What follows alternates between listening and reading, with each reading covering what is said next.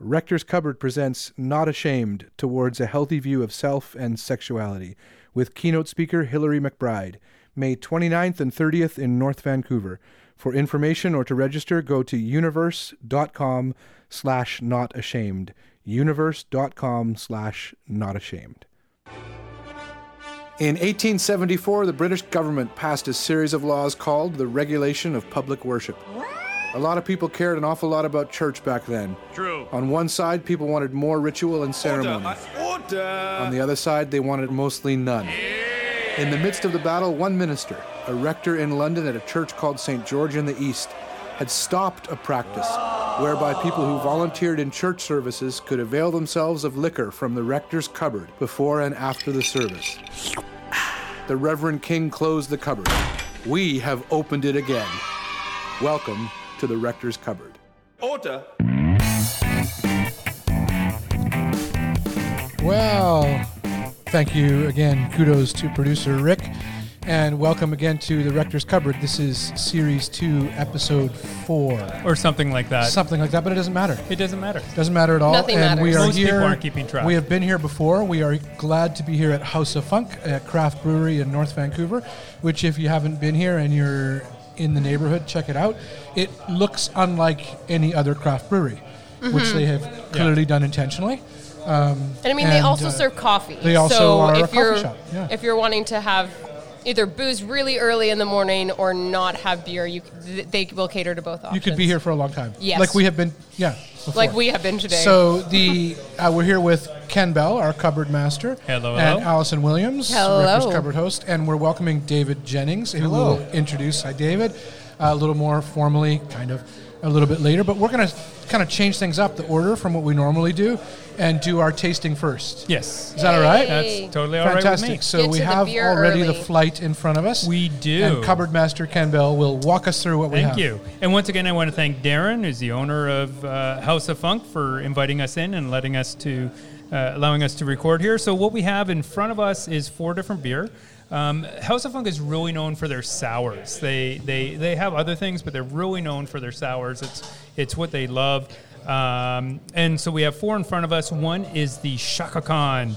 which that this one here, the kinda uh, cloudy one? That's the cloudy one, yeah. And uh, Do you have and to say it like that? is- you do Shaka Khan. Shaka Khan, and it is definitely a sour. And then there is the Roy K, uh, which is a smoked, like you said that a wrong. Polish smoked beer. I don't know what to do Um, with that. There's like, the I can't tart process that. Keller beer, which is tart. It's a sour. And then there's the IPA Farmhouse, which is the Bootsy. Ah, ah, yeah, so uh, yeah, in, let's just take a taste of each one. Tell us what you think. Uh, some of you are more into beer than others, but that's totally all right. Which one?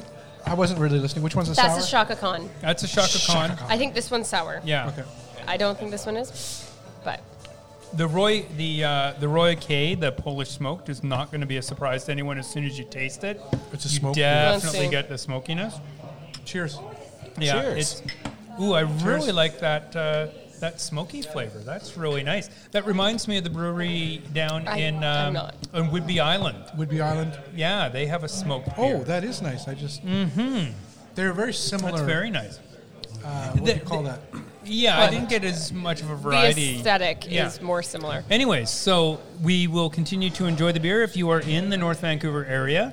Uh, it's right down near the waterfront, so it, Mm-hmm. you have Beautiful a little bit of a brewery water. district starting to happen down here, right? Yeah. Can you name? Well, should we do that in here? Name the other breweries. No, there's about five No, or six won't do that in breweries, here, and I'm going to forget yeah. one of them. But there's about five or six breweries down here, and it's a nice brewery district. So if you're into beer, it's a great place And it's to a be. rainy, rainy January day as we're Yeah. recording this. Yeah. Totally and so socked in with normally we'd be looking out this fantastic like garage window type door at the uh, city, and I can kind of see the cranes of the port Yeah, if I'm like we're focusing through emerging. the We're clouds. emerging from a week of, of snow, and Yeah. uh, so it's easier than that. But we're glad to be here. So, Well, I Um, actually enjoy it's- the view the other way, looking through the neo-Gothic Hmm. windows. Yeah, isn't that Yeah. neat? So, Yeah. I mean, we have we talk about kind of spirituality and religion and stuff, and this House of Funk is a really interesting place for that. Um, grab me one of those bottles there, Keith, or the cans. I don't know. Like, there's an image on the on the, their art here Yeah, is it's like clearly kind of palmistry. s- religious or pseudo religious, like the single eye and the hands and on everything, and So anyway, very interesting place to be. It is fantastic. And Come especially for today's conversation that we're going to be having with David. We're talking about hell. Uh, we're going to talk about hell, the Yeah. hell with hell. And uh, so being in a place called the House of Funk rather than the House of Prayer uh, seems to be an appropriate thing. So, I want to start off. We'll introduce David a little more formally in a few minutes, but I want to start off.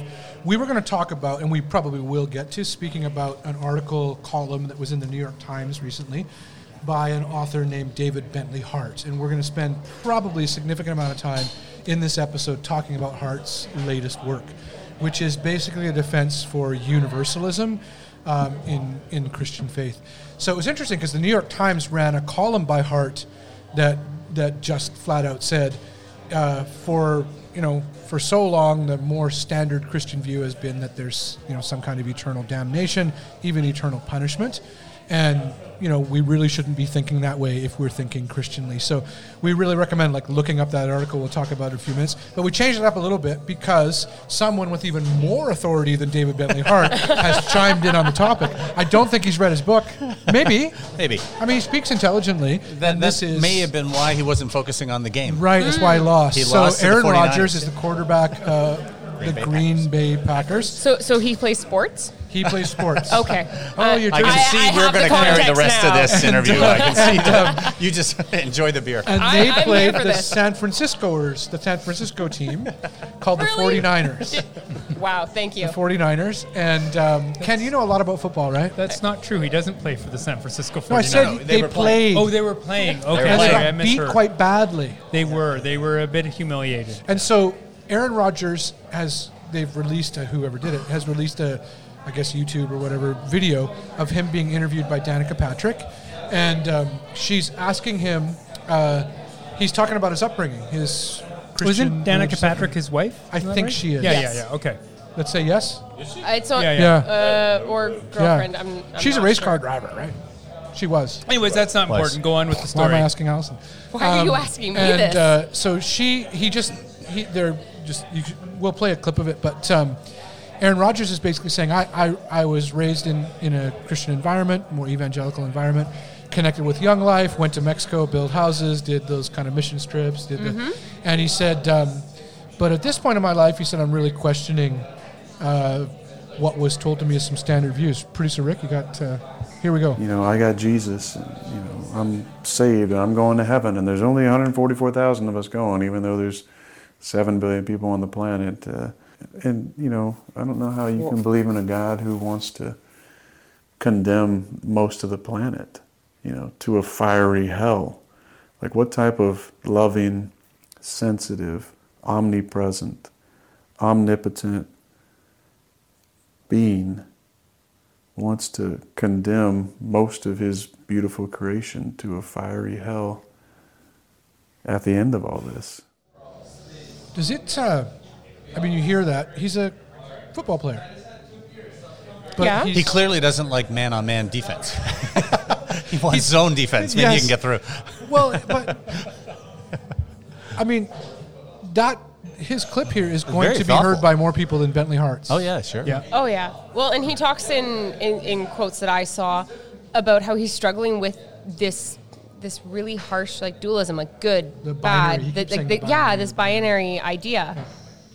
And he grew up going to all the right youth groups, all the right programs. Well, that clearly, if he went and the- built the houses down in people Mexico, the, he did. in the evangelical church and stuff like that, and has authentically come to a place where he's saying, "I'm not sure I believe the line that was fed me about this. Like this, the." The, the theology doesn't match the God they introduced me to in some ways. So God is supposed to be all loving, all compassionate, all omnipotent, all knowing. Like how, But most people burn. but most people burn, Yeah. and and that I he's think- uncomfortable with that. I mean, we'll we'll talk uh, about various concepts of hell through particularly Christian history. It's not only Christian history, but um, so that's a conversation that we'll have even here today. But I think that with the Aaron Rodgers quote, one of the things that's interesting to me is the question of are we allowed to even ask the question? Right. right. Well, it's dangerous for him to ask, frankly. I mean, given where uh, his career is, like where, where it's situated, the, the, the NFL is still a, quite a conservative organization. Very much. And there would be a lot of people who, I mean, frankly, growing up in a Baptist church, I honestly did not understand until I went to Bible college that there were different views of hell. Yeah. I- It was never So your presented view, as your an only option. view was what? The only one told you was the standard. was the standard kind of what you think of when you think of hell, which frankly I've come to understand is much more associated with Dante than with anything Right. scriptural. Do you, do you think that, like, we respond that way to Aaron Rodgers, and he comes from that culture, but I mean, the United States is probably different than Canada. Do you Probably. like? There's probably there, there's a lot of people who would go, "I what is he talking about? I wasn't raised with that concept." Correct? Well, yeah. I mean, I, I grew up in the Anglican Church, and I mean, we, and it was a fairly evangelical Anglican church, but the subject of hell very rarely came up, and if it did, it was often more of a perhaps an annihilationist perspective, but So different for it- me. It, it, and, and it just wasn't talked about a lot. So I think a lot of people, unless they grew up in the evangelical, but I, I think The it's evangelical church is a big part of this. Yeah, but I think the I think the caricature of the church is that oh you believe I'm going to hell. So I think there that influence of the devil with the red horns and Dante and all that has influenced the rest of culture. people to do think, know it historically. Yes. Like I think anybody watching a television show, a If movie, you, or if you go into any cathedral in Italy Right. that was painted between 13 and 1500, there's a lot of hell there. There's a lot of hell on, uh, up on the so it's something that is very pretty though. I find it I find it warming. That's So I, apparently his family has come out and said. I mean, I don't, you never Aaron know how much of this is accurate. Yeah, they're worried um, for his soul. that they were. Did they say that? Well, I don't know. I, I No, just made that I up. I mean, they said they were distressed or some. You know, Yeah, and again, right. I don't know how much of this is accurate. Well, I, I think, well, what we're saying here of, of, you know, maybe it's from one stream, because I certainly didn't have that stream growing up. I was You know, I, my, my dad was a Presbyterian Barthian, church. you know, so, so, and Karl Barth was Hope So Universalism. So Yeah. we, we didn't encounter that. What I do think that you had on an earlier podcast Yeah. uh, talking about Billy Graham. And Yes. that was our the- first one? Right, and Barth's encounter with Billy Graham and how um, he loved him as a person, Yeah. but he just he was horrified by what was happening in those stadiums.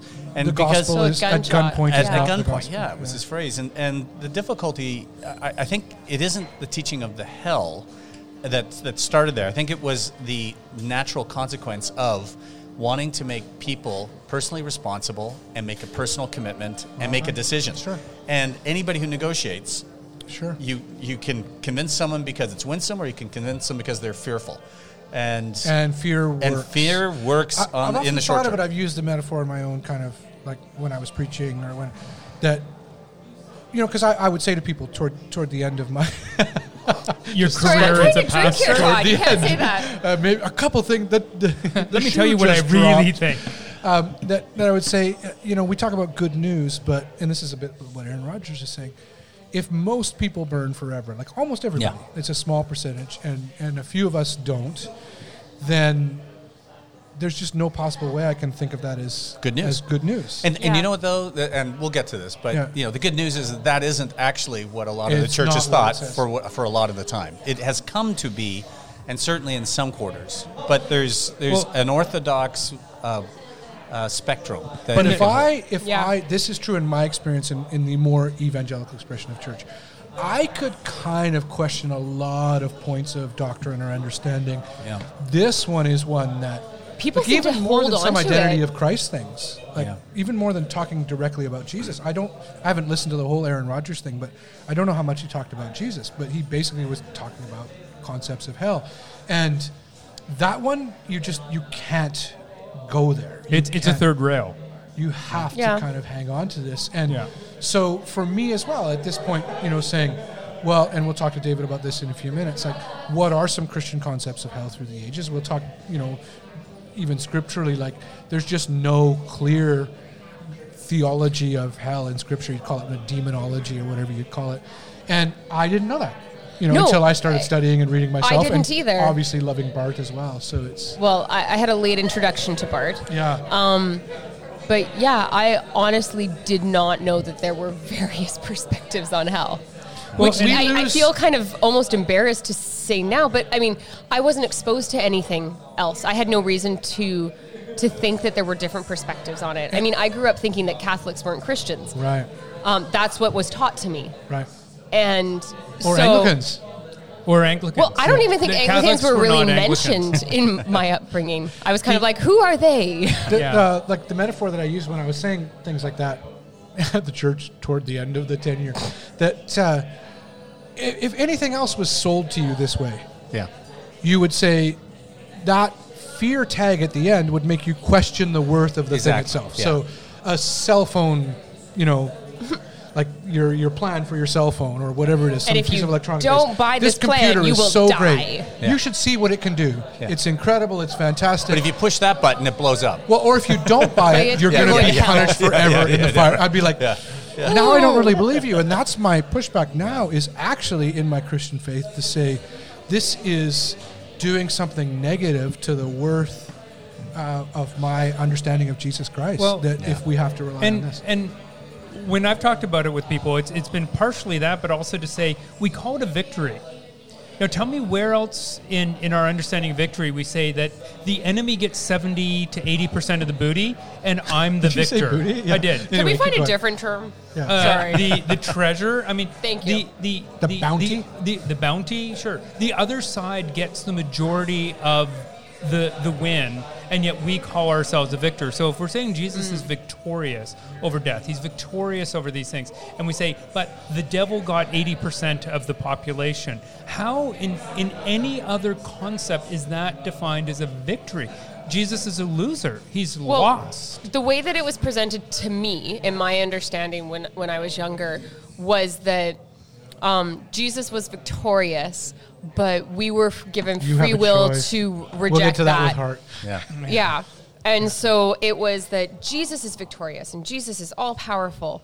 But humans, you know, through our own selfishness and through our own sinfulness, we've rejected God. And Yeah. so therefore that's why. It's not that Jesus' victory didn't happen. But he's not it's forcing still, you- he's not forcing you to it. It's, It's still part of his dependent love, is to on you burn. you praying that prayer. Yeah. It's I, I, I think that the, the issue isn't about hell at the end of the day. It's about the nature of God.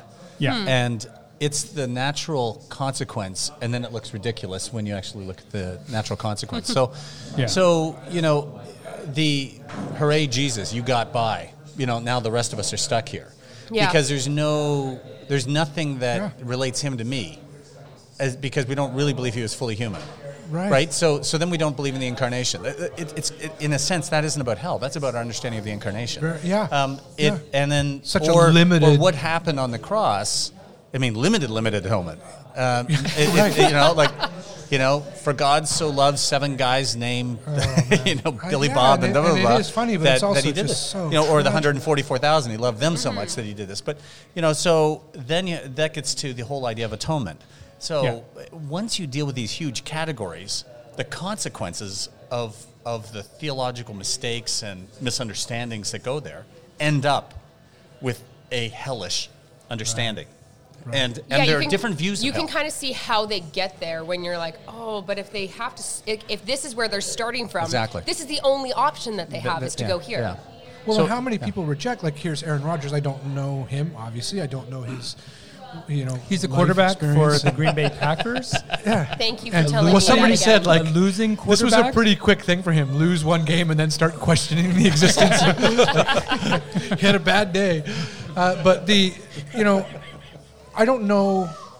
He sounds like a very intelligent person yeah, as well. I mean, actually, I think he's raising all the right questions. But the assumption for so many people would be there's no other possible thing to believe. Yeah. So then I must throw out the entire thing Right. because this thing is so odious to me, which in a sense Hart gets to. So Yeah. well, I want to introduce David. I was going to say we're already We'll- we'll- into we'll the get there. conversation, Yeah. so why don't we introduce so our um, our special David Jennings guest. is here joining us today. We're really really grateful, David, for you being here. Oh, real pleasure. David is someone who um, kind of a do more of a personal introduction, in that David has been a friend and mentor and, and help of mine in many different ways. Met David at uh, the Presbyterian Church when I was working up there a number of years ago, and uh, David uh, helps facilitate a lot of, we hope, like this. Uh, we hope this is an intelligent conversation, like David helps to facilitate in many, in many kind of contexts and areas. Um, helps to uh, make sure that a, a number of things are happening in the world in terms of the arts and uh, intellectual endeavor uh, helps with. Well, we can. Should we name some of them? But sure, it's Image Journal. Yeah, Image Journal. I, I was thing. the acting executive director for a while there, but but on the board Yeah. for Image. Uh, And Image is a literary journal. a literary journal uh, focused on arts, faith, and mystery is, is our byline. but it's thoughtful. Yeah. Yeah, It- and it it's is. going to be talking and, like and this. Cardus, where we try to do civic engagement, uh, comment journal on, in that. Uh, again, sort of trying to do that engagement. Uh, You mentioned uh, Mockingbird recently having a hand yeah, in them, yeah. and then uh, also a lot of connection out at um, St Andrews Hall and Yeah. Vancouver School of Theology, been instrumental in um, in some of the things, some of the great things that are happening out there. So, uh, so people like us are really thankful for people like you, and it, it works together well. The other reason for having David here is the is the context of the conversation today, which uh, David has presented for us at one of our tasting room theology events a number of years ago. Very many Um, years and ago. then we had to put a question mark on the end, right? I don't know that I do that so much anymore, and people would go like, "See, I knew it was going to happen to him." Um, th- at the time, Lean into called, it, Todd. We called David's presentation "To Hell with Hell?" question mark, yeah. um, and uh, and so that's we've we've invited David to, to be here with us. David is a lawyer here in Vancouver, um, so you can get all the lawyer jokes out of the way. the lawyer's going to talk about hell. um, so uh, and and really really grateful. Yeah. Thanks, David, for joining us and taking the time. Well, real pleasure. And, and I got to say, having listened to the other podcasts, I think what you guys are doing is just wonderful to try to create a, a window where some people can see something that they didn't, they wouldn't see otherwise. Um, Yeah. sort of like a gothic window looking in Yeah, on it feels, casks. It feels a bit like um, there's a bit of permission to do it in this kind of context, Yeah. right? Because we're not saying you have to think this way, right. But we're, we're a little bit saying we think it's okay to ask these questions. Yeah. And Yeah. then to realize right away, oh, there's a wealth of scholarship and theology Yeah. in, in other realms, other, other kind of ways of understanding that we, we didn't know. So tell us a bit about yourself. Why does this kind of thing matter to you? Maybe your relationship like to the church. You mentioned that your Mm-hmm. father was a minister. Um, how did you get to the kind of things that you help happen? Oh, well, so not just hell. Um, uh, um, I would say that one of the joys, uh, if one is a Christian, is uh, relationship. That's, that's kind of it. It's, it. It's not a set of theoretical ideas or principles, but it's actually an interaction and a relationship. And so, to the extent that you have gifts that you can have that relationship with others, Right. um, you know, it's, it's just a joy to be able to do it. Right. So, so a long time ago, and actually, David Bentley Hart, in a very different book, was one of those ones who wrote about it, about the beauty of the infinite.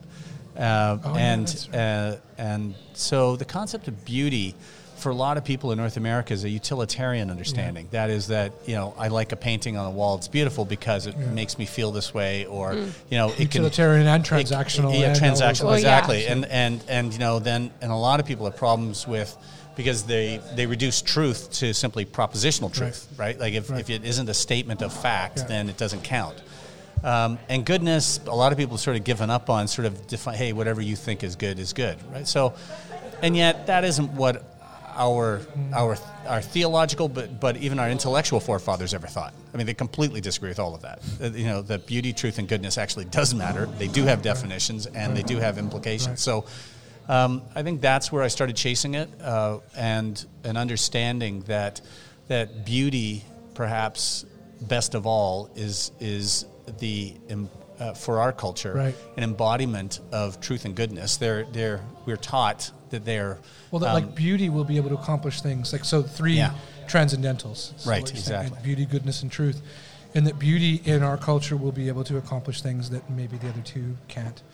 Well, the, the difficulty that uh, Kant Yeah. didn't had yeah. with it was Yeah. was that that he tried to define truth first of all, and it's just too difficult. And then he said, "Well, okay, assuming you know what truth is, then you'll be able to figure out what's good." And he, then he couldn't do that because he hadn't defined truth properly, Right. uh, and So so he couldn't really tell you what it was. So he said, "Well, therefore, this is how you'd get there," but he couldn't get you there. And then if you knew it was good, then you'd be able to figure out what's beautiful. And you know, there've been some really deep thinking about actually that was all ass backwards. It really should be the other way around. Beauty is the first thing we ever encounter. I mean, after your mother's milk as a kid, it, I mean, uh, Augustine tells you that the first reaction that you have to the world is wonder. And that's, I mean, living a life where wonder is your principal response to everything is a really great way to live. It's amazing. And, yeah. and that wonder is exceptionally good when you're encountering the beautiful. There's the ugly. There is. It's not that everything is beautiful. There's a lot of ugly out there, but the encounter of the beauty is actually the feeding of a desire to want more of that. And the great thing about beauty is that it's the first instance that a child and usually an adult has where you are not the center of the universe. Mm. Because all of a sudden, That's a what's more important, yeah. what's more important is the play that's on the stage, the musician that's behind the mic, the painting that's on the wall, and I'm participating in that, but I'm not the center of it. It is, and, And that's you the first. appreciate that. Yeah, You're exactly. caught up. And and really, in Oh, our yeah. self-centered lives, it's kind of the first time, and maybe the only time, a lot of people are not the center of their own universe, which is a pretty small universe if that's your universe. So, so beauty gives you that, and and it's that otherness that then allows you to understand goodness because the practice of otherness where you actually are counting the other as other Yeah. and not saying you ought to feed my understanding of the universe but actually who are you you start learning practices of goodness because of that and out of that goodness the practice of goodness comes truth and this is true of well aristotle put. but Yeah. it's certainly true out of the christian tradition you know or has been, has or is still, and still is we- in many we're- ways. we're- I think yeah. I think Yeah. we, I, I, you know, I think we can really get down on Yeah. on some aspects of the church, and Yeah. you know, as long as there are people, there will be good reasons to Yeah, to do it because we are all screwed up in our own ways. But But this that- is still there. It is and there. if you can talk about these things and Yeah. show these things, then some of those same people. Right. We we talked a couple times, a different couple different episodes, about David Goa's father's um, Oh. contention that Yeah. most people are better than their theology. Exactly, So some yeah. of the people who would like desperately hang on to this view of hell as you know eternal damnation, punishment. That uh, if you could speak to them about beautiful things they maced and show them, Oh yeah. they come to life still. Well, right? uh, yeah, and and you know the the line. Maybe we'll get to later, but you know Solzhenitsyn's line about you know the The the, line, line- between good and evil runs Right, through every human heart. yeah. But people rarely keep going on that quotation because it says it says no matter how evil you are overcome uh, you are overcome with evil, there is always an outpost of good, and Mm. We and- don't want to hear that though. Like Oh, but no, that's because so because then it then, then- because that's like that you know because then I have to accept both that in me Yes. and in others, and then I, forgiveness is more important because I can't say in us and them. yeah. Yeah. And and I'd, I'd say you know like uh, one of the great quotations about hell, if we're going to get to it today, Yeah, we will. will be uh, was Hans Urs von Balthasar, Yeah. where- where, where he said, you know, um, I cannot envision hell with envisioning without envisioning me in it. I can never talk about hell Well, on the assumption Kierkegaard that anybody. very much the same Yeah, thing. If it is, if it exists at all, then the only person who would be there is, is me. Yeah. That's right. Because uh, uh, like I know who I am. There Well, was it's a very Pauline. yeah, very Like, yeah. says, I am the chief of sinners. There's there was Like, a there's a great uh, a great art exhibition to get back to sort of how beauty can do these sorts of things. Great art, art exhibition that was done in the first uh, penitentiary in the U.S. in Philadelphia, and uh, uh, I mean penitence, uh, you know, and and, I, and that's different than a jail, right? Yeah. penitentiary. It's a penance. And the artist went out and, and, and went out to uh, local Philadelphia shopping malls and set up a little booth that was completely private and invited people to go in and write out their worst secret about who they are. The, the thing they are most ashamed of, and they write it out, they don't sign it, and it would go into a box and they'd never know who it was. So it was, it was, a, it was a modern day Confessional. confessional, right? Yes. They got to do that. Then he went to uh, he went to the prison population and had them write the same stuff. What, why are you in? And they wrote it their stuff. And then the artist hung them side by side. And then the part of the exhibition, I remember walked through it. You're looking at it, and you can't tell Who's who? who's who.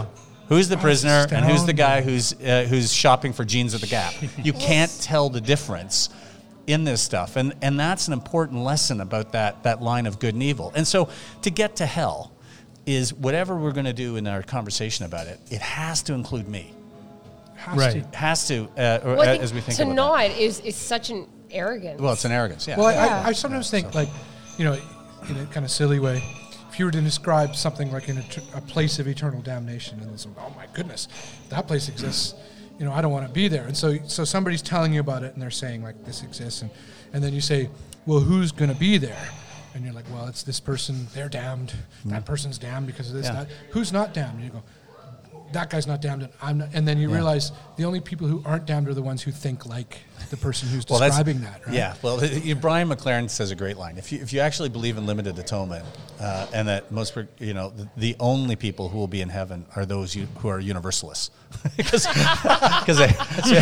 yeah, that's what he said. So, you know, it- because you know, that, what would you want in heaven other than people who want this for all? And, Yeah. and Bentley Hart talks about that. He says, you know, uh, they're the hope so universalists. Um, if they f- falter at anything, is that they recognize something is better than what is And they being described, and yet they're not willing to commit to it. it. Yeah, they're not willing to commit to it because they are uh, saying, "Yeah, this is- would be better. This is the best good, but I can't ascribe that to God." Well, of course you can. You know, like well, God's. Barth, Barth God- was a bit like that. Of course, Barth was always accused of being a universalist, Right. and he basically said, "Well, the matters of salvation." You Yeah. know, he said he wasn't a universalist, Right. but uh, but it's interesting. You talk like this concept of if anybody's there, I'm there. It's also a Barthian, a Barth thing, not Barthian, actual Barth, to say. Yeah. You can't turn towards God by turning away from anyone else. yeah, exactly. You can Yeah. only turn towards God by turning towards other people. Yeah. And so it's you know picks up some of how you get to things like a Kierkegaard or who was before. But um, so okay, I wanted to ask you because you've done some some thinking on this and, and work on this, and it was part of the presentation that you did for us uh, years ago. Um, you could put it into four categories or something. Even just in Christian tradition, Yeah. there have been different concepts of hell. Yeah. So now we're kind of breaking down to say either no hell or hell. So we're going, okay, some kind of hell. Um, but there's very different understandings about what that would be. Oh, sure. Can Yeah. you describe some of those to us? Sure, uh, and and just to be clear, this discussion, this isn't uh, born out of Aaron Rodgers. This this argument has been going on since the first Right. two three centuries of the church. Which the first two, three centuries had a very different understanding than Yeah, ours. exactly. Yeah. So, so uh, the, the sort of the four general categories, and there's lots of fluidity uh, within each of them. I'll try to just touch it, but keep it f- fairly short. The one that has been described, this eternal torment of never-ending pain. Um, for some or all or, or most of, of creation, there's that sort of in eternal punishment type of one. Right. Um, Where does that come from, David? well, Augustine, Yeah. uh, probably Yeah. uh, is the is the. Um, So really he went from father. beauty at his To eternal damnation. to, to eternal damnation. Well, That's Augustine journey. was He's a uh, Augu- guy. he was a complicated guy, and he's a magnificent writer. But actually, uh, yeah, it wasn't Augustine on, on beauty so much. He was wonder, Mm. and uh, and um, so it Sorry, gets right, a little yeah, But yeah. uh, my there. understanding is from a bit of a of a misinterpretation. Right. Yeah. he Exactly. A he, a he couldn't read Greek, and so there Right. was some misunderstanding there. And he had a f- he had his church father from the same hood, Yeah. uh, Tertullian, who was a Oh. real legalist uh, and sort of you know he took Torah and made some it lex. interesting views of men and women too. Yeah, to- exactly. I mean, like uh, Tertullian's, uh, you know, so you know, we all are creatures of our culture, and we assume a lot of things that we think we've challenged. Um, uh, you know, so I would I would say that of Augustine, but Augustine really developed that. So the Um, one view the kind of what eternal Rodgers is talking damnation. about, Yeah. the binary view. Exactly. That most people will die. Yeah, are exactly. getting sent there, and it's eternal, no matter what Yeah. you've done wrong. Which what Yeah, you're- and everyone Yeah. does everything wrong, right? So the Yeah. whole point Ooh. about that is that you You don't go there prayed because you did something bad. Everybody's done something bad. The only thing is that everyone will go there except for those who God has chosen not to, and it's in His sovereignty to choose. And So this is it the more Calvinist capricious. expression, the more yeah, yeah, but it's of- it's in Augustine as well. So It so is, yeah. yeah. so so that's that. Uh, because God he's God's sovereign, he he can do whatever he wants, and uh, don't complain that it's unjust because everyone deserves being in hell. So a few people get out. So what's the big problem? Yeah. There's lots of arguments to all these, by the way. Sure. I want to, but I'll just try to do the survey. So, So then we got the sec- one. So the second one that has that sort of, uh, we talk about annihilationists, Mm-hmm. where um, everything dies and then some things will pop back. You know, I'm hearing Springsteen in the background, uh, but um, but um, you know, so so people will die. Now, those who have, who are in right relationship with God, they are then brought back to life. They are resurrected and into heaven. Right. The rest just are dead. Right. Uh, so it's a non-existent. So it's a non-existent, and it, and it, pastorally, it feels a lot better. And like, we're not trying That to does- punish you. does feel much Yeah, better. you know, we're not trying to punish you. We're not trying to hurt you, and and because that punishment, I mean, it's not. Uh, uh, you have to still be a person to actually be punished, right? So so it's not just sort of like you go into this sort of gooey pot and you don't really know what's going on. Like you do know what's going on in that first view. So so the annihilationist seems to be pastorally a lot nicer, but it still is. It's you're a more palatable view. Yeah.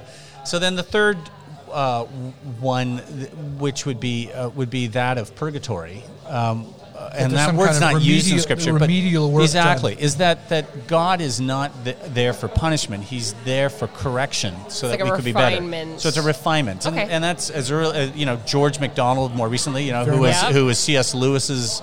Uh, You know, fanboy, uh, or Yeah. no, No, his Lewis was fanboy. of- he inspired yeah, Lewis very much. So, so you know that would be George MacDonald more recently, but right back to Gregory Nyssa in 300s. So, and that is that that yeah, we're going to have to go through. Yes, there is a wedding of the Lamb. Uh, there is a fabulous feast, and I'm dressed up, and I look horrible. I'm not Yeah. wearing my tux. Yeah. I've, my my pants are awful. I need to take a shower. I I've- need to shave. I need to get ready. I ready. read stuff with Lewis being like, I, I wouldn't want to because Exactly. I need to And be Lewis refined. believed in purgatory. Yeah. Yes. Yeah.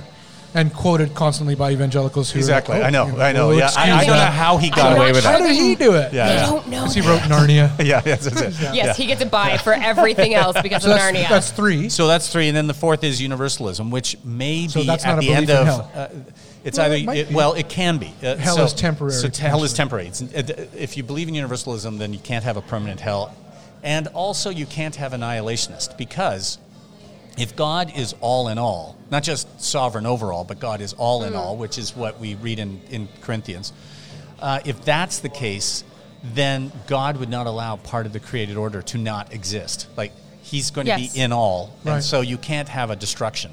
How can you have ultimate. something that's not God that lasts forever? Exactly. So, Yeah. so, so both of those ones would be contrary to the universalist understanding. But even the universalism, I mean, when we talk about universalism, a lot of people immediately react to the word. But let's Yeah. be clear: we all agree on some universalism. For example, Paul believed in multiracial universalism. That is, it wasn't just for the Jews; Jews it was for also Gentiles. for Break the down Gentiles. these right? barriers. Yeah. Um, we, women, we that's- all yeah. believe, at least in a Christological universalism, right? That that that uh, that Christ is at the center of all things of the cosmos, etc. That this is that you're not able to get to heaven. Uh, um, Without Christ being involved, whether you recognize it or not, it's a different issue. But. Yeah, yeah. but there's a Christo- Christological Right. universalism. I And get then- where you're- I am then the way, there's- the truth, and the life. Right, but exactly. It doesn't then- have to be like, don't necessarily have to pray the prayer. Right. Yeah. he exactly. is that but way. he's still the That's right. function of It's that. not- exactly. about But, you, well, it's about all- him. In all things, Yes. he you know exists through him. So um, then you have the sort of the Arminian universalism, which is kind of uh, you know the Arminians were very much on free will, uh, and they said, well. Yeah, God wants this, but I can reject it. This is what you were talking about. You're growing up. Yeah. That, that you know, yeah, God wants me to go to heaven, but I can say no to him. Which is part of his love for you that he gives you that freedom. And then he gives you that Yeah. freedom, so then you are stuck for all eternity. In Otherwise, hell. yeah, yeah, Yeah. So Pretty sure people can make lots of informed consent on those sorts of issues. Yeah, we'll be talking about that in a second. Yes, that's but part. but so so on that issue, that would be um, uh, an Arminian, and then and then both the Augustinians and the Calvinists would say, no, no, no, no, God's sovereign. Uh, you you can't thwart God's will. If He actually wanted that, He wants it, and He would accomplish it. Uh, so clearly, He can't want it. Now, so universalism says, well, let's take the, the the right the point of Arminianism that God actually wants this, and there's there is uh, well, let me get to the second, but let's just say there is a preponderance of scriptural Yes. references that would say that's exactly what We- God we God a- desires oh, it, and He has the listeners would ability. Hear that We've- the scripture we've- is Yeah. It's just so- it is rife with it. Like we, the, we've the done alt- a we've done a list and and it's there's at least 72 references in Like New Testament. Well, there's a alone. list in Hart's book. yeah, yeah, Yeah, Art but goes much. Halfway through, he Yeah, yeah, much Oh, smaller. oh, yeah. And, And- 72 references to all, everyone, the whole, the cosmos, Oh yeah, uh, all that sort of thing. and and and so it's not only his desire but also his ability. Right. So Yeah. you take the you take the Arminian view of the desire, and then you take the Mm, Calvinist, uh, Augustinian understanding of his ability. That is, he's sovereign; he can do any whatever he wants. Put them together, and you get a hopeful universalism. Is the point? Now, would God that be where someone like God Will wants. Willimon or something falls? Like he wrote a book Yeah. how many years ago on it's Um, dare we hope ago? that all men may be saved? No, no, no, that's, that's- that's, that's- Hans sorry. von That- Balthasar. I think That's he Balthasar. So you got- references you got- that. Sorry, so Van I'm mixing Balthasar is dare we hope that all Yes. will be saved. Hart is that all would Will be, be saved. saved, He just exactly. takes out the dare we Yeah, hope. yeah, yeah. Uh, Willimon Is who will which be bit more saved. accessible book is who will, Who be be saved. saved. Yeah. Yeah. and he And says Yeah, and I've read that one. he says the more important question than who will be saved is who does the saving. who's doing he's the saving. and his- and, I, and that would be my whole point of, of, of that. You know, we can get into a lot, and uh, and unfortunately, you know, if you're a solicitor, you really like the details. So I can get into that, and you, you, you lose a lot of your listeners. But Well, I would say this is that if you forward, start with forward. the point of okay, let's look at our anthropology, let's figure out who we are, let's figure out this, let's think what's logical and everything else. We're starting it from the, exactly the wrong way. Yeah. The way you start from who is God. character of God. Yeah. just and as you, said. you ha- any So good key. theology, you have to start with Well, what's the character of God. Yeah, and there's an arrogance to to start with anthropology. Yeah. 'Cause- Yeah. Well, that's part Yes. Yeah, theology exactly. before anthropology. Yes. Yeah, exactly. The the um, so with this, thank you so much for outlining those because I think you know many people. I don't know that many. I mean, annihilation. The the annihilation view is something that many people haven't heard articulated, but in some Yeah. way, shape, or form, they've seen it. Certainly, scripturally, there's no Old Testament just doesn't have much of a concept of like Well, the you've got eternal afterlife in general. Kind- You know, it, it's certainly different than the New Testament. I would say though, and this is a, th- I got to tell you, it, it, I know the other scriptural references, and they are extremely powerful on the issue of universalism. But if you want a real gotcha, everyone knows Sodom and Gomorrah, right? Mm-hmm. And Yeah. you- more recently, people have paid attention to what actually Sodom and Gomorrah was guilty of, right? Sin. It was It was- it inhospitality wasn't and about et cetera, et cetera. homosexuality, yeah. But whatever it was, we know what happened to it, right? Boom, fire, Burned. brimstone, Burned. absolutely. Every everyone knows that if it's a great example, Ezekiel 16, 50, 51 says, "And now I welcome back Sodom and Gomorrah." Yeah. God God does not destroy it. He actually redeems it yeah, and brings it's- it back. Which I mean is is very much in what I understand as the character of God. When you look in Revelation, where He says like, "I I will make all things, Things new, yeah. Like nothing, not even Sodom and Gomorrah, Yeah. is outside of like the ability of His redemption. And, and when people sort of think of, okay, well, that one definitely, but we have it right in Scripture, right in Ezekiel. This isn't New Testament sort of reinterpretation of it. It's Old Testament. Prophets. Is that right there? Right there's that- right there is that we all have read God's like, I turn my back on you, horrible, blah blah blah. Right. You know, Oh. no, they're less than ten. You're out of here. used as a type exactly. for both, you know, whether it's like issues of like the, Yeah. the actual sin or a type for the kind of uh, some of what got Yeah. uh, Augustine into issues as well. Like we take these, you know, parables of Christ or something where he's teaching about caring for the poor, visiting the prisoner. You Yeah. didn't, and we turn it as if he was giving us a lesson about the nature of hell, which of course he, he wasn't doing. No, but right. you you know you build these things from this place that I want to ask all of you to kind of chime in um, on what because I think I could anticipate some of this, but yet this kind of thing we're talking about seems like there's an, an assumption if we give this up, we give Yeah. up everything. Yeah, which Yeah. I, I- I think that, that What's that's the fear there? Yeah, well, But the and- and it's fear- a- yeah, it, it, well, it is. I- I think that there are a lot of people who really want to honor, and they feel in a lot of our culture that a lot of what we believe strongly has been rejected. So you're not going to give up because you're afraid of the you know slippery slope issues. Hmm. That comes from people not studying theology. I mean, Yes. in the 1800s, 1700s, the average farmer in North America had read more and thought more about theology than most MDiv students today going into theological. That's not an exaggeration. I, like It's statistically, we know this. all, yeah. There are a lot of people going into Bible college that have never read the Bible. You know, like, whereas the average guy Or in the have 1800s such a narrow understanding. narrow understanding. Yeah. So, so once you have that, then you better hold on because you don't know what you're giving up. You don't know what you got till it's gone, right? So, Giving up everything. So, so, we have to be fearful of it. And so, it, but if I knew that what I was giving up was that God was capricious, Yes. that that uh, that he was he wasn't he wasn't he might have been omniscient. I mean, uh, you know, and he might have been omnipotent. Yep. Sure, Greek gods at times were like that, but all loving.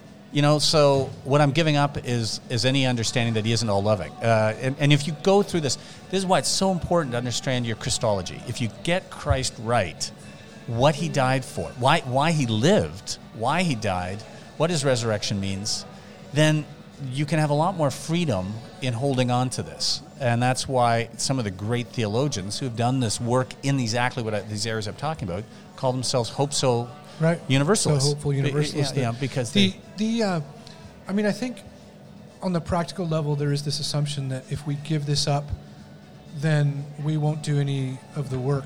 You know, that Well, yeah, well now pastoral, everything's yeah. okay, right? It's Uh, the- mission, pastoral stuff. Why would anyone do it? Yeah. Yeah, Why would anyone do anything if if it doesn't matter? Th- This is the exact same argument that drove me crazy every second, you know, every ye- class in second year university. Where the hand shoots up, is this on the exam? Like, like somehow It is studying, studying 16th century, you know, Russian history only matters if you have to report on it. If Like- there's going to be a hammer that Right. could come down Yeah, if I don't know. Yeah, But exactly. But, Is but just there a hammer love, the gonna love hit of me? knowing. No, Yeah, ah, I don't give a crap then. Yeah, then I won't bother. Yeah. So, if, if you have got that mindset, yeah, then then it, it's really hard to motivate people to do things if they aren't being motivated by fear. But if they actually But love, the like beauty. if this was about a relationship, If you can't show how beautiful And- and this is, exactly. if you need this thing, yeah, Well, yeah, and that's what I've always thought is that I'm like, if if you have this this wonderful, beautiful thing that that as Christians we can describe about relationship with God, um, and you, you feel the only way that you can get people to sign up for it is if you tag on that they're going to burn forever in, in hell. I'm like, dude, you have a really terrible understanding of God because Yeah. God is so small at that point. Yeah. Like he's so weak, But and heart- I'm like, yes, I, heart I believe in correct- it. have you read the Hart- no, No. yeah. Why? Why would you do Okay, this to no, me, Todd? because you're naming something that he talks about, so it's really good. The Hart, though, with that kind of comment, says, uh, but actually, most people who say they believe this don't believe it. yeah, I, I, I want to When give the line because I to it. memorized it. It was You- too good. ah, He okay. said, Of course you he did, said, he David. said, he said, I don't believe that people believe what they believe they believe. That's right. it's such David a is a line. lawyer in Vancouver. But isn't that a great line? I Well, don't. Let's, let's get it again. I don't, I don't, believe, that people, believe, what they, they believe they say. believe. Yeah, and I and I because if I they- read that yeah. in the book, and I thought if if you truly believe that your your your parent, your child, your your na- your neighbor, Yeah. your best friend is actually going to spend eternity in hell, uh, and- Or- and or highly likely, or right? highly likely. Yeah. I mean, first Almost off, certainly. you would Yeah, not almost yeah, certainly, yeah. You would not have go. children. Is That- one that of the was- that was- would Hart says that. Yeah, He isn't that why would you bring a child into the world? I mean, that's just that's just that's just being a masochist How, how do you survive this world? Like, how do you not just live your whole life in this anxious anxiety of being on the edge? It's like he's going to hell, he's going to hell, he's going to hell. I can't. Like, how would you ever go and So buy most milk? people don't. Most people don't think that way. So Because if they- they did, I mean, you do see extreme examples. I mean, if we of did, it. we couldn't sit here. Yeah, yeah, exactly. No. You would literally, if there was like this gigantic, you know, cataclysmic hurricane coming towards Vancouver, Yeah. you would And you take some kind of thought that, yeah. responsibility in would say, "Get alerting out." people to Well- it, which means that the people with the signs on the corner saying, you know, Yeah. Yeah. you know, repent or, or burn or whatever, Yeah. are the sane ones in that model. Yeah, exactly. Well, yeah, you, you see the, the extreme examples in people like Westboro Baptist, where they talk about like they will actually go out and they will picket things, and they're just like, yeah, I get that I'm pissing people off by doing this, and I know that they think I'm a horrible person, but for me to do anything other than point out their sin is unloving. Yeah. Because I believe that they will go to hell if they don't fix this. Yeah. So this is the only loving option that I have. And and I go, okay, as much as I think that you're terrible for for doing this, I, I There's mean, a there- logic there's- to it. well, and Yes. yeah, I'm like, Yeah. I kind of have to applaud. I'm like, that's a lot of commitment that I'm not sure that I'm willing to do. But but it, it, it, it's it's I mean it is commitment. But if you actually don't believe that it's what you do that will save you, but it's only by faith, amazing? then Hmm. then even then it doesn't matter, right? Like But like the, the thing about the idea that Very you're- well. and and and you have to be predestined anyway, right? Like Right. the- remember Calvin Where's that introduced list of like who's the predestined? Because Yeah, it's yeah. not worth the effort if you're not. Exactly. Well, Calvin introduced predestination as a pastoral comfort to people because of the anxiety that was in the city of Geneva. He was trying to explain to them, well, don't Trouble is relax. people listen to him and then and and then- then, and then you read it and you go, oh, Yeah. and then he had that reaction. And you, if you actually look how he wrote in the various editions of the institutes, he keeps pushing predestination further and further back in it. The final Realizing the in- Trying to realizing that, it. that, that, that it only heightens the anxiety. It, means doesn't some aren't reduce it. Exactly. Yeah. So Yeah, there's a Hart also goes to a couple. There's a ton of things we can go with Hart, but he talks about kind of how how could eternal punishment ever be commiserate for something that is Yeah. finite. exactly. So think of the Yeah. worst possible crime you could commit. Yeah.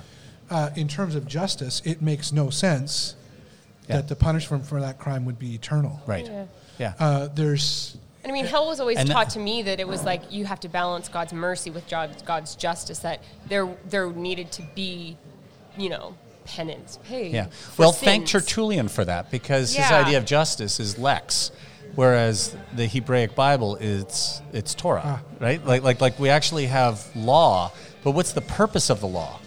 As a lawyer, like those are the initial questions you have. Is it just make sure that you have uh, you know, retributive just, uh, uh, you know, retributive justice, where you just make sure they get hurt, an eye for an eye, for a tooth for a tooth. Yes. Again, I'll, I'll cue the uh, Tom Waits song, uh, you know, down there by the train, where he's his, a great line. He says, uh, "There's no eye for an eye, there's no tooth for a tooth." I saw Judas Iscariot ca- carrying John Wilkes Booth down there by the train, and it's about the train that, and, and that's a that's an image that in African African American music of of Yes. being able to Yes. uh, to get to heaven, Yeah. and and you know, so if, if we think that justice demands this, you really haven't thought through the purpose of justice. And that's what Hart points out in his Yeah. book as well, is that that this even if the point you make, you know, it, it doesn't seem balanced.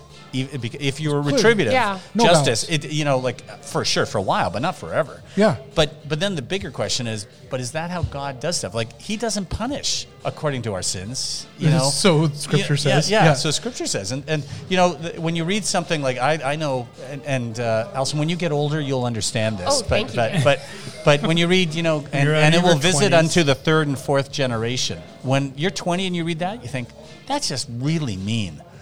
By the time you're closing in on 60, you think that's a grace. Like he's actually put an end point on Yeah. that. That th- there is an end to this, and and and I actually see that that that there's a graciousness there. That that we know we can look at the consequences, and we see things that people do that blow up families, that hit their kids, that hit their grandkids. You know, three four generations is easy to get to. The wonderful thing is there's actually a promise There's out there that, that there's an end to this, that it's not Mm-hmm. forever and ever. Um, and so, so the bigger question is then, what type of justice are you looking for? And if it is to actually prepare us to be in the presence of God, to actually be holy in a in a in a nuanced way, not just sort of you know lack of sin, but but really holy. If you look at salvation, the word salvation itself, I'm sure if you had Goa for more than ten We minutes, yeah, you yeah, did we, we talked. yeah. about that salvation salve means healing, Healing, yeah. right so so if you saw the purgatorial fires as healing that that the Yeah. things that i have screwed up in my life the things I, I did that i ought not to have done the things i did not do that i ought to have done that in that purgatorial i have to deal with that and counter that and be forgiven for that before i can really rejoice being in the presence of god then the, you know that's justice but yeah, I man ne- i'll I take that every had- day I never had hell brought up as anything other than punitive. Like there, there was, Mm-hmm. Yeah. there was But literally no framework outside of, outside of like that very Augustinian, very like eternal punitive hell. So, So there's a guy I know, and he wrote this really great quote. He said something like, "Who of you, like a father, if their son asked for a bread, would give them a serpent or a stone?" You know, Yes. like I can't remember who it was, but anyway, whatever, okay. whoever he was, he got We'll he was onto something. Yeah, yeah. Yeah. fact check this, um, but you know that's the point is that that we are constantly faced in in the scripture everywhere else is that the concept of justice that we in the west the lex Yes. Yes. have imposed on this is completely foreign to the text itself. Right. And and it is like those those uh, first year undergrad courses where someone starts to read a book and they apply this sort of exegetical test because you know of their experience in summer camp at age eight. Like it's got nothing to do with the text, and you sit back and think that's asinine. They are imposing that. We have to let the scripture actually talk from itself. And when you read But this, it's it's so hard, right? Because people are now so attuned to like, oh, danger, danger, danger, Yeah. danger, and they, the you, you spoke about salvation and healing, and it and David Goa did in fact Mm-hmm. speak to us about this, and not only in terms of salvation being more than simply kind of like rescue from damnation, Yeah, but yeah. but healing into wholeness, fullness, renewal of all things, but also, and Hart brings up brings this out well in his book. Uh, toward the end of his book, he has a section on how, you know, properly understanding salvation, or you know, he's talking about Right. hell and universalism. So that that it can't be an individual affair. No, no, exactly. That, that no individual is saved alone, so Yeah. no individual could be Right. damned alone. Right. And that we, we gave up ground on this one where we made individual like my personal Yeah. my personal relationship mm-hmm. only. Yeah. Not saying there's not that there, but as soon as that becomes the, the primary marker, Yeah, kind of like am I saved? yeah. Then we It's getting from that 49 yard line to use Aaron Rodgers to the 51 yard line, right? Like as soon as you get over, then it's it's completely okay. Now I'm on the right side of the field. But you know when you when you look at uh, that sort of attitude, that individualist, there's a great line Elvis Costello uses. He says, you know, give us our daily bread in individual slices. I mean, th- th- that's the prayer of the modern man is that we actually don't want anything communal. No, Um, we and- don't. we don't want to be responsible Right. for and other yet you take the word we don't. right. Sorry, go yeah. Ahead. Oh no, no, I was going to say we don't want to be responsible for other people's decisions. We want to just take care of ourselves and you know be accountable about ourselves and our Right. own things. And Like I, I can't be saved if you're not saved. Yeah, isn't that amazing? I just- I can't. and it's and and the you know the word person is a really important word. We use the word individual, and and the, di difference between them is night and day. That that the word person actually originally was used for persona, which was this, the mask that one actor would hold up to play three or four different characters, right? Yeah. Persona, That- yeah. And and so and so it was originally attributed to the Trinity itself because one but three. You know, so that's why they used the word person to try mm. to describe it. They didn't have any words to describe God. Yeah. When we describe ourselves made in the image of God, we are persons. We are not individuals. We're not the act. We are one of many faces, and we are not who we are as a person without other persons. We are built for relationship, just as the Trinity is built for relationship. That's beautiful. And you cannot, So you key. cannot say this individualism. And as soon as we do that, then it gets transactional. Yeah. But but Hart, I, I, I got to say, I mean, a lot was great in Hart's book. Um, uh, Hart Hart doesn't hold back. No, if anyone's he's reading this one, I got to tell you, he's like, I mean, you're wrong, apologetics in the proper yeah. sense, he's Yeah. got lots of it. But but but unapologetic, and, a- and he's willing to go all the way. Um, usually, the people who do say, "Well, you know, it seems like it's a real possibility, so we should think about it." Hart's like, "Are you out of your mind? Yeah, no, it's is this. terrible if It's you think terrible this if you think anything other than this." But but uh, of all of you read, I think that that concept of, of both the personhood that that God will not be God unless every iota, every molecule of the, of the, of the cosmos, Not every person, every yeah, particle. of the cosmos is redeemed through him. That's when he will be in all, and not until then.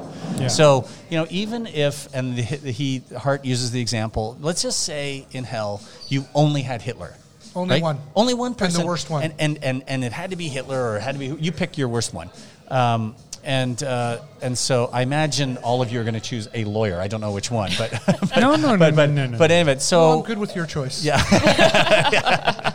but whoever it is, if, if it only was one person there, I mean, the beautiful writing of Gregory of Nyssa, who said, if that was the case, the people who most are, are the most beautified in heaven would want to come out of heaven to be with this can- person, yeah. to help them be redeemed. Yeah. Um, so we cannot be who we are without others being who they are, and all of us are in and through and for Christ. So it's a it's a magnificent so promise. well put, David. And I think that you know we can bridge. I want to read a George MacDonald quote Oh, that's and then ask good. you maybe Great. one or two more questions before we end. But I'll read it in a minute. That, that you know the implications uh, for what has been for many the kind of classic understanding um, are also imminent.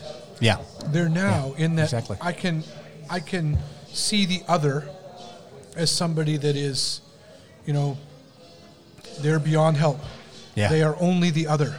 So it's it's not just implications into kind of eternal understanding how, of what eternity is. It's that this is what allows me to be separate from people now. yeah, And that, and so like Barth would say that accused of universalism, my understanding at least, and I'm kind of shortening it here, is that well, I am a universalist in this sense that what Christ has done for me, He's done for everyone in this room, yeah, and that's the interesting thing. That, and so again, that sense of turning towards the other rather than turning away from them. Can I read this MacDonald quote? yeah. Sure, but before you do that, if I don't, just to emphasize that point, Hart in a in his book I mentioned, The Beauty of the Infinite, wrote this: Hell is with us at all times. A phantom kingdom perpetrating itself in the wastes of sinful hearts, but only becomes visible to us as hell because the true kingdom has shed its light upon history. Wow, okay. And so i- i- like hell is now for a lot of people. Yeah. It's a lie. It's a it it is a lie, But it's now. But it's now. Um, Yeah. And so it, it's it's it's it's a privation of what life ought to be. And Barth got in trouble for this too, for talking about the nature of evil as being the kind of the negative, The thing, negative, the exactly. thing Like that isn't it- real, like it- other it things isn't- are real. yeah, evil is not It's real. the unreal, but believing that then Yeah. these. Yeah. Uh, George MacDonald, who was not a Presbyterian, I suppose. oh, I know Scott. He Yeah, definitely he was was, kicked out, Presbyterian, right? but he was kicked out. Yeah. Yeah, so- but Say, some some he of the best fired, Presbyterians have been kicked out of the Presbyterian by the Presbyterians. we feel, we Yeah. feel. Uh, uh, this is George MacDonald, who, who that loves his brother, would not, upheld by the love of Christ, Oh, and with a dim hope that in the far off time there might be some help for him. This is exactly what Yeah. you were just saying, David. Arise from the company of the blessed, and walk down into the dismal regions of despair to sit with the last, Yeah. the only unredeemed, the Judas of this race, and be himself. He wrote pre-Hitler Yeah. right? And be himself more blessed in the pains of hell than in the glories of heaven. Yeah. Who, in the midst of the golden harps and the white wings, he's a bit of fantasy writer too. So he, Yeah. um, knowing that one of his kind, one miserable, uh, one miserable brother. I lost my quote here. In the old world time, when men were taught to love their neighbor as themselves, was howling unheeded far below in the vaults of creation. Who, I say, would not feel that he must arise, that he had no choice, that awful as it was, he must gird his loins, go down into the smoke and the darkness and the fire, traveling the weary and fearful road into the far country. Here's Yeah. Bart. Yeah. Um, to find his brother, who I mean, that had the mind of Christ, that had the love of the Father. This is Yeah. the picture of Christ. Yeah, it is. That he did this. And and probably all of us still have an image of a grandmother who would be that one. Like it didn't matter what the grandkid had done. Yeah. Didn't matter anything. They were there for that grandkid. And if a grandma with all of the you know stuff that happens in life and Yeah. affects your life can be that, I'm not leaving that and one you're alone. telling me that Christ isn't? Like you know, like It's and this is this is what. Aaron Rodgers was was saying. Augustine, um, St. Thomas Aquinas, some others, um, Luther, Mm-hmm. spoken about in, in uh, Hart's book, Yeah.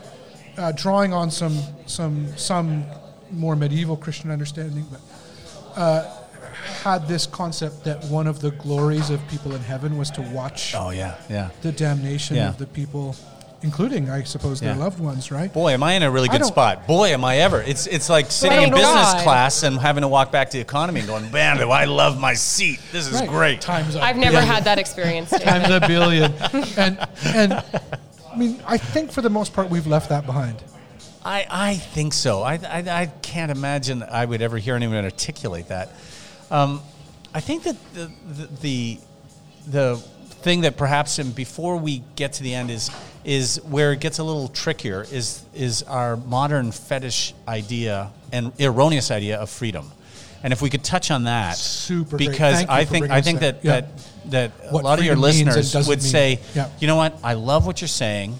I it's am great. the captain of my own. Yeah, fates. but but I at the am- end of the day, like God, like I have to bear some responsibility, and that's a proof of my own freedom. And God gives it to me as a gift, and if I don't use it right, then shouldn't I suffer? Oh, I see. Okay. Th- so Yep. that sort of idea Yep. of freedom. So, th- I think there, Hart uh, for for someone who's not familiar with with traditional understandings of freedom, Hart does a really good summary of that for them uh, on the teaching because we have never believed as Christians that our principal freedom is freedom from. That Freedom that is what libertarianism is. Freedom from, right? Uh, whether it's political or otherwise in our lives, love where it you're is going. about freedom Yeah. from. Yeah. We have always been about freedom to. And, and freedom to what?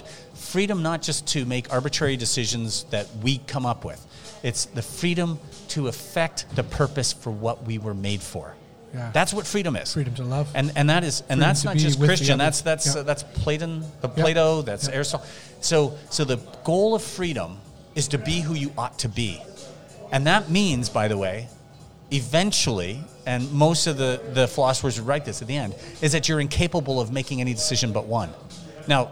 In a modern day yes. mind, you would say, "Oh, well, that means therefore that's not freedom. that's not freedom." I'm restricted. I'm Yeah. restricted. yeah. Whereas, of course, uh, you know, for most of humankind's intelligence history of intelligence, we are we're um, sitting there saying, you know what? Actually, no, that's exactly what it is. There's a book that came out, I don't know, four or five years ago about the problems of choice, talking about how people are miserable. Choice paralyzes you. Be- choice paralyzes you, people and, like and yeah, two, exactly. two thousand brands of toothpaste. and- Exactly. So, uh, you know, it, it just the book itself, you know, is interesting, I guess. Yeah. But but it points out the facile nature of what we think freedom is. Is that somehow, Juvenile if I get concept. you know a choice of forty three different sweaters, that somehow I'm, I'm more, more free, free. than than someone who uh, can choose one good sweater. Right? Like like somehow my freedom's. Yeah. But but that's not what freedom is. And so if if my purpose is relationship with God. And God has expressed his purpose, the one purpose of God in the Bible that he absolutely says time and time again is total reconciliation with the entire cosmos. Mm-hmm. So either he's ineffectual because he can't do it, or ultimately we have universalism of some profound way. But if we say, well, well, hang on a minute, because I got freedom. But if I'm not free to actually affect my purpose, which is to be Right. with Christ, then whatever arbitrary choices I'm making, It's they an can be a bunch of stuff, but It's it's, not just a- freedom. yeah. And and what it is, and this is where you know you were talking about informed consent earlier, mm-hmm. is that these decisions that we make, we are so lost in our own shadows and the non-reality of evil that we make all sorts of crappy decisions Yep. time and time again, and to be held accountable for all eternity in being punished for our inability to actually be free. I mean, it's ludicrous. So well put. yeah. So and it, it's yeah. you know you were speaking earlier like the distance between God, if you Yeah. have faith, believe in God, and any human would the, obviously the be- greatest saint. right. yeah, the gap greatest saint and God would be clearly much greater than between a parent and a child. Oh yeah, or or, no- or the Of saints and the worst yeah. no and loving Hitler. parent Yeah, exactly. say about their young child, "I'm going to give them the freedom to, you know, grab the element on the stove." Or the Exactly. kind of it, it is not kind of this this Yeah. concept too. So I, I, it's really really good to talk about. Anything else from Hart's book that you? Oh, there's so much, but give us uh, one, one more. One more? Well, I, I think that what Hart does for a lot of people who might be concerned that this sounds too good to be true, the first of all is that if you can envision anything that's not just good, but gooder, um, Yeah, I like that, that. God is that. Because he is the ultimate good. And a little bit more. And more. He's beyond it, but he's at least that. Yes. So if you actually are sitting there and saying, well, if you wouldn't to it say be he's good? not that good, Yeah, yeah. If you're saying, well, it can't be true because he's not that good, then you you've got a misunderstanding of God. So if you've got in your mind, wouldn't it be great if? Hart's saying now. Now that's assuming. I mean, there are lots of people who'd say, wouldn't it be just great if everyone gave me their money and I Yeah, could, you know, live on a super yacht? land stuff, you know, yeah. so there's. It's not like that. But as you check those desires and have other desires, but say, wouldn't it be great if, and you imagine it, clearly God not only could be and is that and more, but that's what he wants and Yeah. he desires. well, and Yes. so, so, you know, on this issue of, you know, if it turns out that we do have a hell and that there is eternal torment, at least you could go to hell with the joy in your heart of knowing that you had wanted something better than this. Hmm. But I can tell you this, and I'll give all the comfort, is that this isn't some sort of Pascalian wager. I'm absolutely convinced if, if you spend the time in the scripture and too. actually spend this now too. and and uh, you know a lot of people if they know me would be surprised because I'm actually known as somewhat conservative on scriptural interpretation on a lot of social issues. Somewhat. I'm a social conservative. But on this another one, podcast. yeah, another podcast is coming up. But I can say this is that on this one, because I hang my hat on so much on the authority of Scripture, Yeah. this one is authority of Scripture. This isn't just sort of a, oh, wouldn't it be nice if the world was, if God reflected what I projected onto Right. the world? It's actually, like, actually, if you read Scripture, God has already said all of what I'm saying, and it has been a misconstrual and a really bad painting. And, and I'd say only in the only in the Western Church. yeah, it's it is. It's Eastern Orthodox It doesn't is a suffer They don't from have the same concept. no, No. no, no, no. So, No. so they're not suffering from this uh, this horrible situation. And the great news, I, uh, I mean, I, I, I gotta say, I, it's not despair, but you, you know, you walk out of lots of times you're you either hear someone preach or you, you meet someone and you're shaking your head thinking, oh, what happens? I love what Baxter Kruger once said. Imagine if this is still the early church. Let's imagine that we're going to live another hmm. millennium. This is still the early church. We're still working this stuff out. Lead us on. We got we got know, time. Let's yeah, figure this exactly. out. theology isn't fixed either. No. Yeah. You know, it's that kind of. I, I often think of like when they were burning people at the stake and such. Yeah. They knew that they were right then too. Yeah. Yeah. And and we are products of people who said, "Hang on a sec." Yeah, So on this count, Yeah. let's say, "Hang on a sec," Yeah. and say thank Yeah. Mm-hmm. you to people like you and others for bringing this up. Well, I- let's thank Gregory of Nyssa. I'm, I'm not much, but, No, but, David, Gregory I- of Nyssa, I mean he's that a cool, in cool. That, in that we're many of us, most of us, including some listeners, aren't going to get there without having conversations like this. Yeah. And people Yeah. like you and saying that guy's really intelligent, and you talk about you know conservative whatever that, but hang like, wait a minute, this is helping me to get there, and Yeah. so thank you. And Mm-hmm. for those who listened, and Ken is gone. Yes. He had to he leave, ran away. but he brought the. So you're going to do the presentation. Um, David, thank you so much for having this wonderful conversation. And as somebody who has done relatively little research and le- less formal education on this, like I, I appreciate uh, like how accessible you Yeah. you just are in conversation. I, it's very nice. But we wanted to gift you with a couple of delicious uh, tastings from House of Funk. Oh, We've got they've got like this wonderful like fancy coffee sour. I haven't tried it, but frankly, I like almost Oh, Looks like everything they've had there. champagne I know Yeah. it's super fancy. Anyways, thank you so so much. Well, thank you. Here. Talk about accessible. It's I even a know. pull top. it is. There you are. That's great. Oh, and look at what I've got. The Shaka Shaka Khan.